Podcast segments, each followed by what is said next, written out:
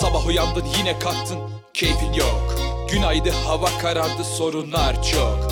Beklentin yok fakat dertler bir bitmiyor. Aç podcast'in muhabbet seni bekliyor. Dilşat ve Mehtap en süper ikili. Dinleyenler muhabbete ilgili. Sen de durma takip et bugün de Çok güzel konular bekliyor seni Muhabbet koyu mikrofonda süper ikili konu. Konuyu aşıkça sarar seni. Hep radyo olmaz lazım bize yenilik. Bilahare podcast'te muhabbetin adresi. Muhabbet koyu mikrofonda süper ikili konu. Konuyu aşıkça sarar seni. Hep radyo olmaz lazım bize yenilik. Bilahare podcast'te muhabbetin adresi. Muhabbet koyu. Yeni müziğimizi beğendiniz mi? Bence beğenmişlerdir. Değil mi anneciğim bence de. 2019'un ilk programına, ilk podcast'ine güzel enerjik bir müzikle başlamak iyi geldi. O zaman ben açılışımızı yapayım mı anneciğim? Hadi bakalım o zaman. Merhaba ben Dilşat. Merhaba ben de Mehtap. Bilare Podcast'e hepiniz hoş geldiniz. Hoş geldiniz. 16. bölümümüzle sizlerleyiz. Anneciğim şimdi 2019'un başlamasıyla biz de girişimizde bir değişiklik yaptık. Artık güzel bir giriş müziğimiz var. Bu müzik için de babamın öğrencileri Nazım Eren ve Ali Hazer'e çok teşekkür ederiz. Çok güzel yapmışlar ya değil mi? Evet teşekkür ederim. Arkadaşların emeklerine sağlık. Kesinlikle ben de çok enerjik buldum. Hoşuma gitti. Umarım bu da hayırlı olur. Yani bizim için güzel olur. E, dinleyenler de belki severler ama eminim seveceklerini. Böyle yenilikler yapmak güzel ya. Ben seviyorum böyle şeyleri. Evet en azından hayatımızda değiştirebildiğimiz yeniliklerden işte 2019 bizim dışımızda gelişen bir şeydi ama madem geldi geldiği de biz de gardımızı almış olalım hiç olmazsa en başta podcast'imizin müziğiyle başladık bu işe. Güzel bir başlangıç yaptık anneciğim bence. Haydi bakalım. Bugün neler konuşacağız Dilşat? Anneciğim önce artık bir gelenek haline getirdiğimiz hızlandırılmış turla başlamak istiyorum. Çok hızlı olmasın ama başımız dönmesin. Yok yok merak etme o kadar hızlı gitmeyeceğim. Anneciğim ilk haberimizi söylüyorum. Amerika Birleşik Devletleri'nde endüstriyel amaçlı kenevir üretimini serbest bırakmışlar. Oo iyiymiş.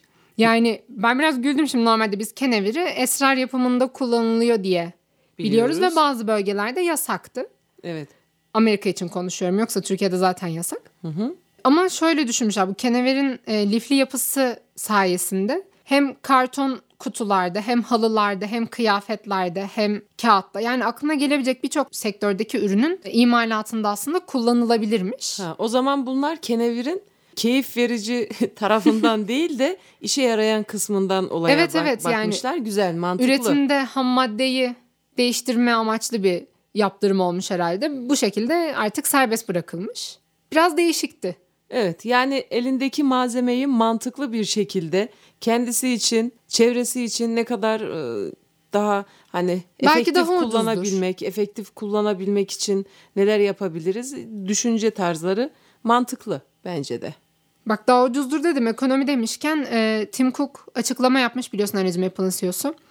E, ilk çeyrek rakamları beklenenden düşük olacak demiş. 9 milyar dolar kaybedebiliriz diye açıklama yapmış. Eyvah eyvah üzülmemiz mi gerekiyor şimdi buna bu kadar? Yani tabii ki onların üzüldüğü Allah doyursun. Allah doyursun gözünüzü arkadaşım. Yani bunun açıklamasında şöyle yapıyorlar niye bu düşüş var diye. Yeni modellere beklediklerinden çok daha az bir rağbet varmış. Ve bunun sebebi olarak da hem bazı modellerin daha erken satışa çıkması hem de e, artan dolar kurundan bahsetmişler. Yani gerçekten kur farkını gözettiğin zaman çok pahalı ya. Sanki buradan ben şunu anladım. Bu Apple ürünlerini kendi ülkelerinin dışındaki pazar daha geniş olduğu için oradan geriye dönüşüm olmadı da hani az giriş oldu para olarak ya da kar olarak. Evet yani bekledikleri kadar öngördükleri kadar değil. Bayağı bir kayıpları var. Özellikle Çin'de e, satışlar felaket derecede düşmüş. Yani hiç istedikleri gibi değilmiş. Oh Çin aslında böyle yaparak geçen bölümümüzde de bahsetmiştik ya Çin'le ilgili bir şeyler. Ee, kesinlikle Çin başına belaya alıyor. Yani haberler olsun Amerika uğraşır onlarla. Vallahi onu bilemeyeceğim anneciğim ama Çin'in uğraştığı çok daha farklı şeyler var. Ayın karanlık yüzüne inen ilk ülke oldu Çin. Ee, geçtiğimiz günlerde ayın dünyadan görünmeyen yüzüne uzay araçlarını böyle yumuşak bir şekilde indirmeyi başardılar. Başarılı bir iniş oldu. İşte artık onun üstünde çeşitli görüntülemeler, incelemeler yapacak o uzay aracı. Ve yani dünya tarihine karan, ayın karanlık yüzüne inen ilk ülke olarak adını yazdırdı Çin. Bak işte bu yaptıkları bu olay en başta Amerika'nın tepkisini çekmek için çok büyük bir sebep değil mi? Onlardan daha fazla daha öne geçen bilimsel bir şey yapmış oldular. İsimlerini tarihe yazdırdılar yani. Bunun getirilerini düşünsene onlara. Ya çalışkan adamlar ya adamlar çalışıyor bak. Yine hep? Amerika Çin üstünden gidiyoruz ama Donald Trump'ın yani şöyle söyleyeyim aslında Donald Trump'la çok uğraşıyorlar. Ve Uğraşılması gereken çünkü dengesizlikleri olduğu içindir. işte bak bu dengesizlikler hatta tutarsızlıklar diyelim üzerine bir e, sanatçı mı diyeyim artık böyle bir şey yapmış. Twitter'da bu attığı tweetlerin geneli birbiriyle çelişiyor. Bunları da Dur araya gireceğim. Bu çelişkili ifadeler, çelişkili beyanatlar bana biraz tanıdık geldi. Ta Amerika'ya kadar gitmeye gerek yok ama neyse. her insan kendi içinde çelişir diyelim Çelişir. anneciğim. Sabah söylediğimi akşam aslında böyle demek istememiştim. Akşam söylediğimi tüh e, böyle değildi aslında diyerek algıları karıştırabilirler. Neyse neyse oralara hiç girmeyelim Hiç anneciğim girmeyelim. biz. E, evet, Ee, başka yapılan neler çalışmayı var? söyleyeceğim sana. Ee, terliklere basmışlar tweetleri. Hı. İşte sağ ayağına giydiğin terliğin üstünde. Tek parmak terlik mi? Ya parmak arası. hayır. Üze, neresine yazsınlar onun tweet'i anneciğim? Normal bildiğimiz terlik. Parmak arası değilmiş. Yok yok parmak arası falan değil. Mesela sağ ayağın üstünde yazan, terliğin üstünde yazan tweet'i sol ayaktaki yalanlıyor. Hatta bak bir iki tane örnek okuyacağım. Merak ettim şimdi. Tek eşinde yazan tweet şu. Çok aptal başkanımıza tekrar söylüyorum. Suriye'ye saldırmayın. Eğer saldırırsanız çok kötü şeyler olacak ve bu savaştan ABD hiçbir şey kazanmayacak. Hı. Tek çiftinde bu var. Bir başka tweet ise şu. Yüce ordumuzdaki erkek ve kadınlarımızı Suriye saldırısında ABD'yi ve dünyayı çok iyi bir şekilde temsil ettikleri için tebrik ediyorum. Ya Gerçi bunda çok bir anlaşılmıyor bak şununla biraz daha net. Demiş ki seçiciler kurulu demokrasi için bir felakettir. Ama bir diğer tweetinde demiş ki seçiciler kurulu aslında küçük olanlar da dahil olmak üzere bütün eyaletleri bir araya getirmesi ve hepsine şans vermesi bakımından dahice bir uygulama. Kampanya yapmak çok daha farklı. Bunları acaba hani tweetlerini genelde e, liderlerin kendisi atıyor diye biliyoruz. Bu da çok ilginç bir şey. Yani tweetleri yazarken Twitter'ı hani normal bir resmi mecra olarak görülmüyor. Sosyal medya olduğu için falan hani tepkiler oluyor ya ama nedense dünya liderlerinin tamamı bir tweet atıp kendi işte söyleyecekleri fikirlerini, duygularını oradan e, ilan edebiliyorlar. Burada da bir çelişki var zaten. Yani bunu da sol terliğe yazmak lazım. Yani olay başlı başına bir çelişki Başlı ama işte bunu yazarken bunların danışmanları ya Hiç da mi fark şey, hiç etmiyor, mi değil fark mi? etmiyor? Bari Yoksa eski tweet'i sil. mi? Evet yani kendisi yazdığı için geriye dönüp de bakmıyor mu? Bilemedim. Yani artık işte o sanatçılar bunları göz önüne iyice sermek için böyle bir şey yapmış. Evet sanatçının anlamı bu işte değil mi? En azından e, anlanması gereken bir şey. Yani sadece popoflayıp e, güzellikleri söylemek değildir sanatçının işi. Sanatçı Zaten- o yüzden diğer insanlardan ayrılır. Zaten genelde Trump'ı hep yeriyorlar yani. Vardır bir bildikleri herhalde bir şey diyemeyeceğim. Ne Ee, yapalım? gelelim bir başka olay anneciğim. Almanya'da üçüncü cinsiyet uygulaması başlamış. Nasıl yani? Üçüncü cinsiyet. Şimdi normalde işte nedir? Kadın, erkek olarak iki cinsiyet tanımlıdır. Bunlar artık üçüncüyü de kabul etmişler yani. Aşırı sağ kesim buna çok karşı çıkmıştı aslında. Ama zaten onlar bilinen şeyler değil midir? Kabul etmeleri demek. Ya şöyle artık kim- kimliğinde bunu belirtebilecek. Önceden kimliklerini boş ne renk bırakıyorlar. verecekler? Mavi, pembe yoksa mor.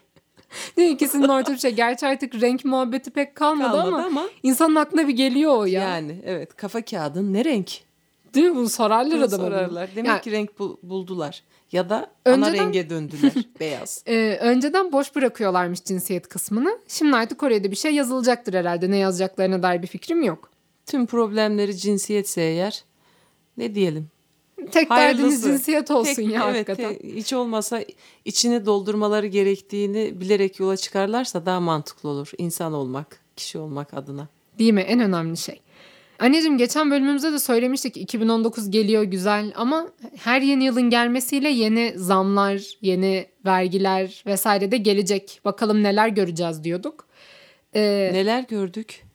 Gördüğümüz daha da çok şey göreceğiz. da, evet. Elektrik okuma çok şey var da bu elektrik faturalarında bir okuma bedelinden mevzu açmıştık. Evet. Bahsetmiştik. Mevzu açmıştık nasıl bir cümle? Bahsetmiştik. Ona da tekrar bir zam gelmiş. Onu şu an yüzdesini hatırlayamıyorum ama alkol satışlarında yine çılgın bir ÖTV zam var. Resmi gazetede açıklanan orana göre %13.48 artmış ÖTV. Ee, şöyle daha anlaşılır olması için fiyat üzerinden örnek vereceğim. Bir 70'lik rak- rakı almak istersen önceden yani geçen yıl 130 lirayken şu an 142 lira 50 kuruş. Ama bu 142 liranın da 97 lira 70 kuruşu vergi. Şimdi bu tabii ki Ya bunu üreten ne kazanıyor ki o zaman hani yani? ürün üzerinden gidersek tabii ki bu tüketim kişiyle ilgilidir. Tercih meselesidir. Hani neden sadece rakıya yapıldı gibi Yok algılamamak alkolün lazım. genelinde var da ben en bariz artış rakıda olduğu için bunu Evet. not Ama bu aldım. biraz keyfi tüketime girdiği için artık yani keyfin veresiyesi ya da ödenebilirliği söz konusu burada. Ödeyebilen içecektir ama burada e, yüzdeyi baz alacak olursak e, ciddi anlamda her şeyde çok fazla bir yüzde Yani yüksekliği evet, bak var. Bu, bu- can sıkıcı şey. E, e, bunu tüketici olarak cebine giren bir şeyin fazlalığı yoksa e, harcaması fazla olduğu vakitte yani konuşuluyor ve rahatsız edici bir durum tabii ki. Ya tabii anneciğim bak diyorsun bu keyfi bir şey ama mesela bir elektrik keyfi bir şey değil bu senin zorunlu bir ihtiyacın ama sen buna da yine çılgınlar gibi zam yapıyorsun. Mumla mı oturalım o zaman? Yani değil mi? Mumla mı oturayım? Ne yapayım yani? Mumla oturalım. O zaman ne olur? E, romantizm zaman- sayısı artar. Mum, Romantizm muma zam gelir o muma zaman da. zam gelir. Her şeye zam gelir yani. Mumun içinde de sonuçta bir petrol ürünü kullanılıyor. Ya falan zamdan derken- kaçamazsın anneciğim öyle bir şey yok yani maalesef. O zaman Başka nelerimiz var? aa bak bu bizim için aslında çok garip bir olay değil. Başlık olarak garip gelecek. Dur direkt başlığı söyleyeyim sana. Ee, Washington ölüyü gübreye dönüştürmeye izin veren ilk eyalet olma yolundaymış. Ölüyü gübreye mi dönüştürecekler? Ya Nasıl? şimdi böyle söyleyince çok garip geliyor değil mi? Aslında bu Yani. temelde bizim yaptığımız şey yani gömelim diyor. Tamam o, zaten biz gömüyoruz ölülerimizi. Şimdi biz evet hani dinen böyle bir inancımız var. Biz gömüyoruz. Topraktan geldik toprağa gideceğiz. Evet evet o mantıkla biz gömüyoruz ama batında yani yerleşmiş algıda genelde açık tabutlu cenaze törenleri yapılıyor. Hatta ceset demeyeyim naaş mı diyeyim daha düzgün olur. Naaş hatta bozuk durmasın falan diye bal mumuyla yamalar yapılıyor. Restorasyonlar diyeyim hani bir düzeltme yapıyor. Çok maliyetli oluyor cenaze işlemleri. Sonrasında da işte naaşın yakılması, sonra o küllerin saklanması vesaire. Bazıları denize döktürüyor gibi gibi. Çeşitli de ritüeller şey var. var. Yani e, yerden tasarruf için öyle yapan yerler, ülkeler de var. Hani mezarlık olduğu vakit e, o alan kullanılamayacak. Şehirleşmede, büyümede falan onların önüne geçmek için hani hatta bizim ülkemizde de mi öyle bir şey vardı? Üst üste katlı mezar uygulaması artık yani bir mesela sülaleden aynı kişi aynı mezarda Ben- yatabilecekler üst üste katlı sisteme O ne geçilecek. ya? O ne, o ne çirkin şey. Şimdi böyle tabii ki Böyle bir şey var mı bakınca gerçekten? Maneviyat olarak evet öyle bir e, uygulama olacaktı yani Ya bu gittikçe yani siz gelip bir tane daha daralan apartman... toprak yerlerinden ötürü kullanım açısından işte e, böyle şeyler olacaktı. Yani hiç hoş değil. Sen bir tane daha apartman dikeceksin diye. Bu ne be? Ölüyken bile rahat bırakmıyorlar insanı. hiç hoş değil. Öyle. Ee, ama şimdi şöyle bir şey var. Adamlar bunu yasa tasarısını nasıl sunuyor? Diyor ki hani ölüyü bu şekilde gübre yaptığımız zaman diyor ne yapabilirsin? Sen bu gübreyi satın alıp işte evinin bahçesinde de bunu kullanıp işte hatıranı yaşatabilirsin muhabbeti yapmışlar. Ben işin biraz nasıl gerçekleştiğinden bir kısa bahsedeceğim. Şimdi bunu her e, ölen kişiye uygulayamıyorlarmış. Bazı belli Kriterleri mi varmış acaba? evet evet bazı hastalığa sahip olan insanlara bunu yapamıyorlarmış. E, bulaş olacak şeylere falan Evet evet yani ki. protein yapısını zedeleyen hastalıklara özellikle sahip olanlara yapa- yapılamayacakmış. Temel mantık şu naaşı organik e, maddelerle bir işte kap diyeyim artık hazne kabın içine koyuyorlar. Sonrasında bu kap bir ısıtılıyor işte 55 55 santigrat dereceye kadar falan. Hani yüksek sıcaklıklarda yaşayan bakteriler, organizmalar var ya. Onlar da gelip işte o naaşın bozulmasını sağlıyor. Bu süreç bir ay yani yaklaşık bir ay sürüyormuş ve sonrasında ortalama 750 litrelik bir gübre elde ediliyormuş. Oo, onu Tarımda kullanacaklar. Evet evet işte sonra bunu sen satın alabilirsin ya da direkt başka yerlere gidebilir artık o. içerik nasıl olur bilmiyorum daha yasa tasarısı sunulacakmış. Evet. Yani bahçeme o zaman ben e, işte dedemi gömdüm. Yanına elma ağacı diktim. Elmayı yediğim vakit dedemin değil mi? Bir sürü hücreleriyle beslenmiş olacak o elma. Bu biraz düşününce garip geliyor yani. Ya- Şu anda ne bileyim ben biraz garip geldi. Gerçi bizim ülkemizde de toprak açısından e, sıkıntılı olan yerlerde kendi bahçelerinde falan defnettiklerini biliyorum ölülerini. Ee, onların bahçelerindeki ürünlerde hani hatta biraz daha çok e, hormonlu büyüdüğünü söylerler. Yani Hani hormonlu derken iyi geldi falan. Heh, iyi geldi yani büyüdü öyle. O zaman şey mi diyeceğiz? Ee, bir söz vardı. Hızlı yaşa genç öl, cesetin yakışıklı kalsın. Adamlar bozulmamış cesedi alacaklar ya hani. Kullanmak için. Biraz alakasız oldu Yani ama. çirkin olsan da yine gübreye dönüşebilirsin yani. İşte hastalıklı olmamak için süre uzadığı vakit evet. bedenin hastalıklı olacak ve bozulan organların olacak ama işte genç öldüğün vakit en azından organların sağlıklı olmuş olacak ve gübre olarak mantıklı bir gübre olacaksın. Zaten bu e, işlem yapılmadan önce eğer ameliyatla vücuduna başka bir madde takıldıysa protez ve benzeri onlar çıkarıldıktan sonra gübreye dönüşüyorsun. Zaten onlar gübreleşemeyeceği için yabancı maddeler. Yani ama değişik zaten biz temelde baktığınızda in- illa bunu insanı gömmek olarak düşünmeyelim. Yani her ölen canlı artık ya bu hayvan da olsa toprağa geçtiğinde işte o mikroorganizmalar bir şekilde hayatına devam ediyor ve bu bir devir daim halinde. Evet burada aslında biz böyle hani işin gırgırında ya da biraz daha işin tedirgin edici kısımlarını düşünüyoruz ama faydalı olmak bu herhalde. Dilşat'ım hani bu konuda bunları epey konuştuk ama konuşurken aklıma şöyle bir şey geldi. Büyük Ozan Aşık Veysel de hani ölmeden önce bir röportaj yapılmıştı.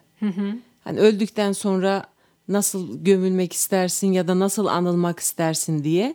Ee, işte büyük adam yani büyük ozan olduğu için her şeyleri adam daha farklı gördüğünden ötürü büyük ozan oluyor. Hatta Güzel o cümleleri kaydı, vardı. o kaydı bulabilirsek ekleyelim hatta. Aa evet iyi bir mantık. Ee, Hem en azından Aşık Veysel'in kendi sesinden dinlemiş, dinlemiş oluruz. oluruz. Evet onun da çok güzel bir sözü vardı.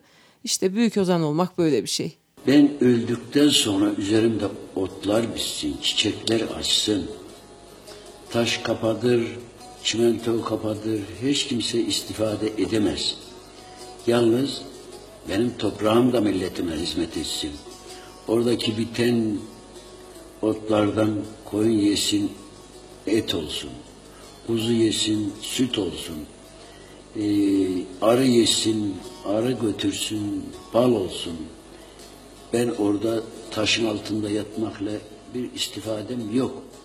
Düşüncem bu. Dost dost diyen Ey anneciğim bu hafta bize ne hazırladın? Ne anlatacaksın bize? Vallahi gönül isterdi ki pasta börek falan hazırlayayım ama yok öyle bir imkan. Hiç ya he- bütün kayıtlara var ya kuru kuru giriyoruz ya. Bir, bir çayımız suyum var var. ya, çayımız var ya aşk olsun ya. Çayımız var, suyumuz var. Daha ne olsun? Değil mi? Çok da kuru olmadı aslında. Çok kuru, kuru olmadı. Şimdi ülkemize baktığımızda yeni yıla girdiğimizde en büyük değişiklik hayatımızda ne oldu? Marketlere gittiğimizde önceden fiyatını bir şekilde direkt olarak ödemediğimiz ama sonrasında fiyatı belirlenen bir poşet kullanımı söz konusu oldu. evet bu, Bu- biraz Biraz Garip. garip. Gariplikleri de bize göre garip oldu. Ama bu Dişat bu uygulamayla yapılan açıklamaya göre ülkede daha kaç gün oldu? Bugün ayın kaçı? Bugün ayın işte bir- bir altısı. haftada bir diyelim. hafta. Bir haftada yüzde yetmiş oranında poşet tüketimi azalmış. Peki neden azalmış? Şimdi bir bunu düşünmek lazım. İnsanlar 25 kuruş vermek istemiyor. Haklılar. E, haklılar yani. Burada Neden? mevzu doğayı koruyayım değil. İşte bir hafta öncesine kadar bedava istediğim kadar aldığım poşete hatta dandik ince poşetlere ben niye 25 kuruş ödemek zorundayım mantığı. Ama öyle öyle. yani esnafta da bazı gariplikler yok değil. Bir iki tane öyle tabela gördüm internette. Pazar arabası ve çantayla girilmesi yasaktır. Markete giremiyormuşsun başka poşetle, çantayla. Vallahi hiç beni Yani böyle bir ilgilendirmez. şey olamaz. hiç hayatım beni ilgilendirmez. Ben çantamda filem var. Önceden beri sakladığım bir filem vardı. Filemle gidiyorum yani markete. Ne, ne yapabilirim ki? Neden? Aslında çevreyi düşünerek yapılan bir şeylere red değil bu. Bu o kılıf altında yapılan şeylerden ötürü sinirlenip de gösterdiğim bir tepki. Sence de öyle değil mi? Öyle bak hatta bir vatandaş tepkiyi bayağı abartıp dalga geçmiş insanlarla. Şimdi bu poşete para verdiğimiz için fişe işleniyor. Evet. Poşeti iade etmiş adam ya. İnanabiliyor musun? Türk Ve- milletiyle kimse oynamasın. Ve yani iade gerekçesi de şey poşetten memnun kalmadım yazmış böyle. Ya krize girdim böyle bir şey olamaz. Ama mantıklı. Madem fişe işleniyor iade edebilirim demiş etmiş adam. Krallar gibi. Evet. Keşke her şeyin başında söylüyoruz ya yapılan işler söylenen mantıkla gerçekten devam etmiş olsa evet her şey güzel olacak. Biz şimdi poşete 25 kuruş vereceğiz. Buradaki olay 25 kuruş değil. Ben bir ne bileyim halk olarak şunu düşünüyorum. Benden poşeti çevremizi kirletmeyelim diye 25 kuruş alıyorsun ama e sonra bir haberlere bakıyorum ki biz İngiltere'den plastik çöp alan İkinci büyük ülkeymişiz. Yani niye alıyoruz bunu? E sonra tabii ki araştırmalara bakıyorsun. Neden aldığımızı. Hani bizim teknolojik olarak çok ileri olmadığımızdan ötürü petrol ürünlerini kullanabilme ve işleyebilme yetimiz olmadığı için böyle bir yola gidiliyor. Yani şey geri dönüşümü Geriye düzgün dönüşüm. yapamadığımız evet, için mi? yapamadığımız için böyle bir şeylere gidiliyor. Amenna tamam diyorsun işte tekniği teknolojiyi kullanamıyorum bilmem ne yapmıyorum ama e, kardeşim adama sorarlar çevreyi bu kadar düşünen biriysen ülkenin akciğerleri olan ormanları sen neden imar planını açıyorsun? Ormanlık Yeşillik alanları. ya, Yani... yani- yeşil alanı da tutup eğer böyle bir şeyde benim işte e, ne bileyim ben yakınımın şirketi, benim şirketim bilmem ne deyip arazileri satın aldığın zaman, sattığın vakit e o zaman insanlar tabii ki elindeki poşeti götürüp geriye verirler. Çünkü sen baştan üç kağıt yapıyorsun. E tabii canım yani özellikle büyük şehirlerde insanlar yakınıyor çocukların gidip oynayabileceği bir park yok, yeşil alan yok diye. Sen her yere gidip AVM yap ondan sonra da doğayı koruyoruz adı altına poşetten para al. Esnafın da bunu fırsat bilsin dışarıdan poşetle giremezsin diye tabela assın. Olmuyor işte bunlar. Eğer amaç gerçekten çok insani ya da insanlığa faydalı bir şey olmuş olsa örnekleri var. E mesela bunlardan işte Norveç bu alanda dünya lideri. Nasıl Ha- lider? Hangi alanda? Geri dönüşümde mi? Geriye dönüşüm olarak dünya lideri neden mantıklı düşünüyor adamlar. Şimdi orada hani parayla satın alınacak şeyler var. Su alacağın yerler. Geriye dönüşüm kutusunun içinden işte ne diyeyim bir kron atıyorsun suyu alıyorsun. Sen kullanıcı olarak suyu bitirdin ya o poşeti e, pardon pet şişeyi çöpe başka yere atmayıp geriye dönüşüm kutusuna attığın vakit verdiğin o bir kron vardı ya onu sana makine geriye veriyor. Evet bunu Türkiye'de de aslında bazı yerlerde başlatacaklardı. Belki başlatılmıştır da bilmiyorum ama yani bu Norveç'te eminim ki her yere yayılmış, oturmuş bir uygulamadır. Uygulama onun için Norveçli bilim insanları çıkıyor işte. İsveçli, Norveçli. Norveçli, O, İsveçli. bi- bizde de Konyalı bilim insanları var deme öyle. He, o da o da ayrı bir konu doğru. Dilşat'ım ben poşet falan dedim ama eminim ben ülkemizde e, yine ses getirecek birçok olaylar oldu. Sen neler derledin bize? Yani anneciğim çok fazla çeşitlilik yapmadım bu sefer tek bir konum var. Hı. Gönül isterdi ki böyle eğlenceli şeyler konuşayım, gülelim, oynayalım ama hepimizin canını çok sıkan bir durum.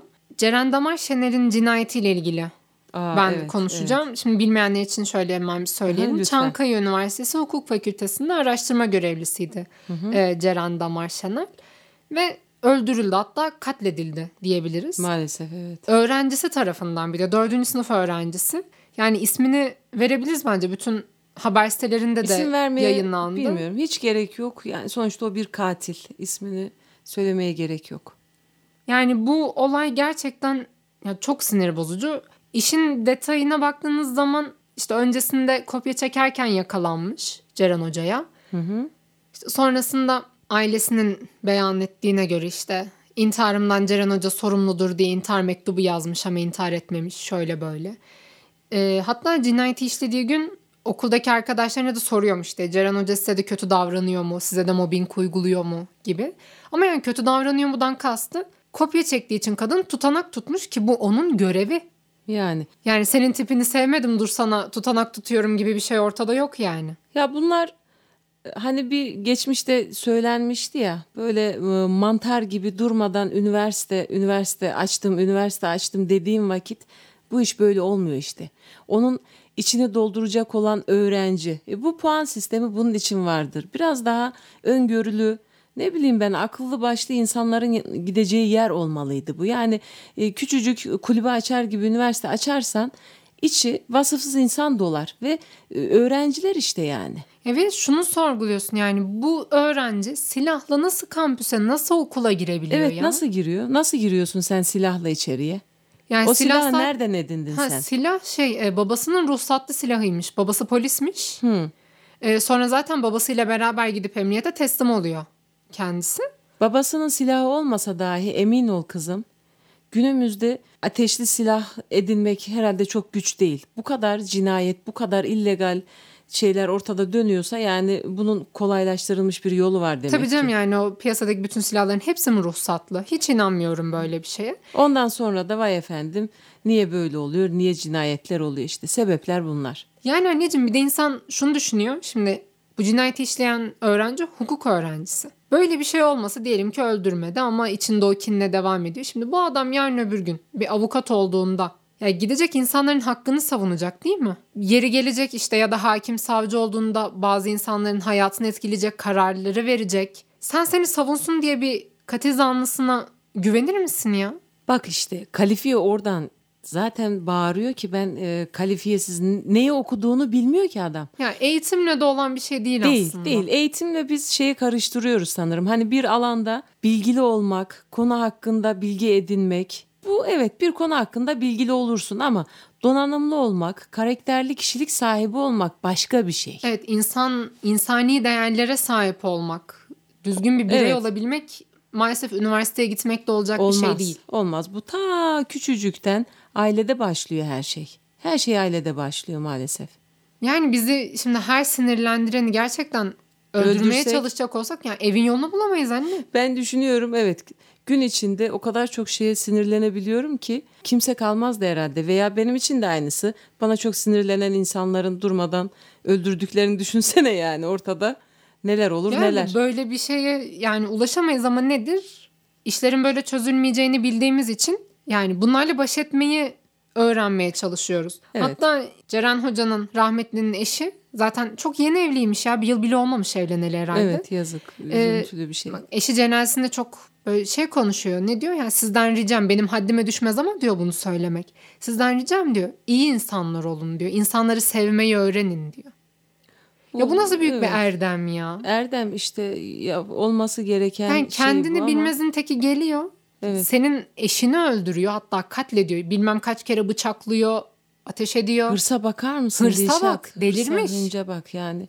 Belki de biz bütün e, insanlık olarak yani bu sadece bir örnek maalesef üzücü bir örnek ama bütün problemlerin kaynağı maalesef iletişimsizlikle alakalı bir şey. Bir problemin varsa arkadaşım eğri ya da doğru. Yani ille karşındakini sen bu konuda ikna etmek zorunda değilsin. İnsanca konuşmak, bir ortak yolu bulmak insansın ya. Yani e, kaçıp gidip öldürmek, yapmak bunlar e, insan olana yakışmayacak hareketler. Ya karşılıklı otur, konuş arkadaşım, konuş. Ondan sonra derdin neyse bunu çözmeye çalışırsın. E Yani- bunlardan eksiyiz yani, yoksunuz maalesef.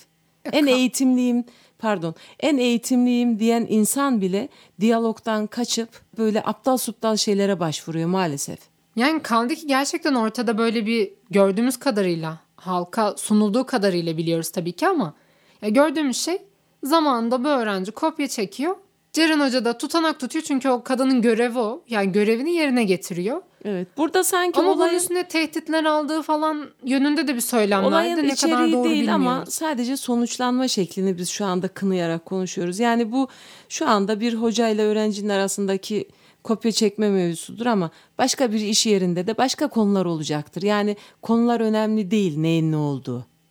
Ama önemli olan çözme şekli. Evet yani bu tarz şeylerin genelde ölümle yani öldürmeyle ya da yaralamayla sonuçlanıyor olması gerçekten çok acı.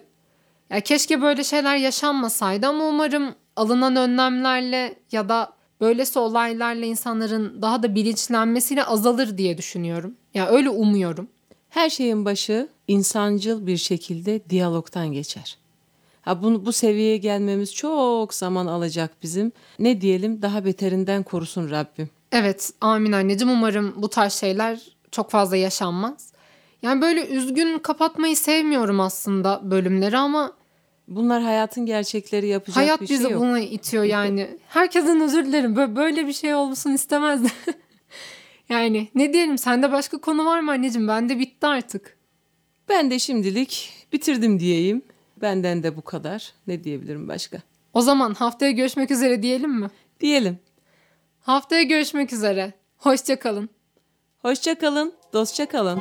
Muhabbet koyu mikrofonda süper ikili konu konuyu aşıkça sarar seni Hep radyo olmaz lazım bize yenilik Bilahare podcast'te muhabbetin adresi Muhabbet koyu mikrofonda süper ikili konu konuyu aşıkça sarar seni.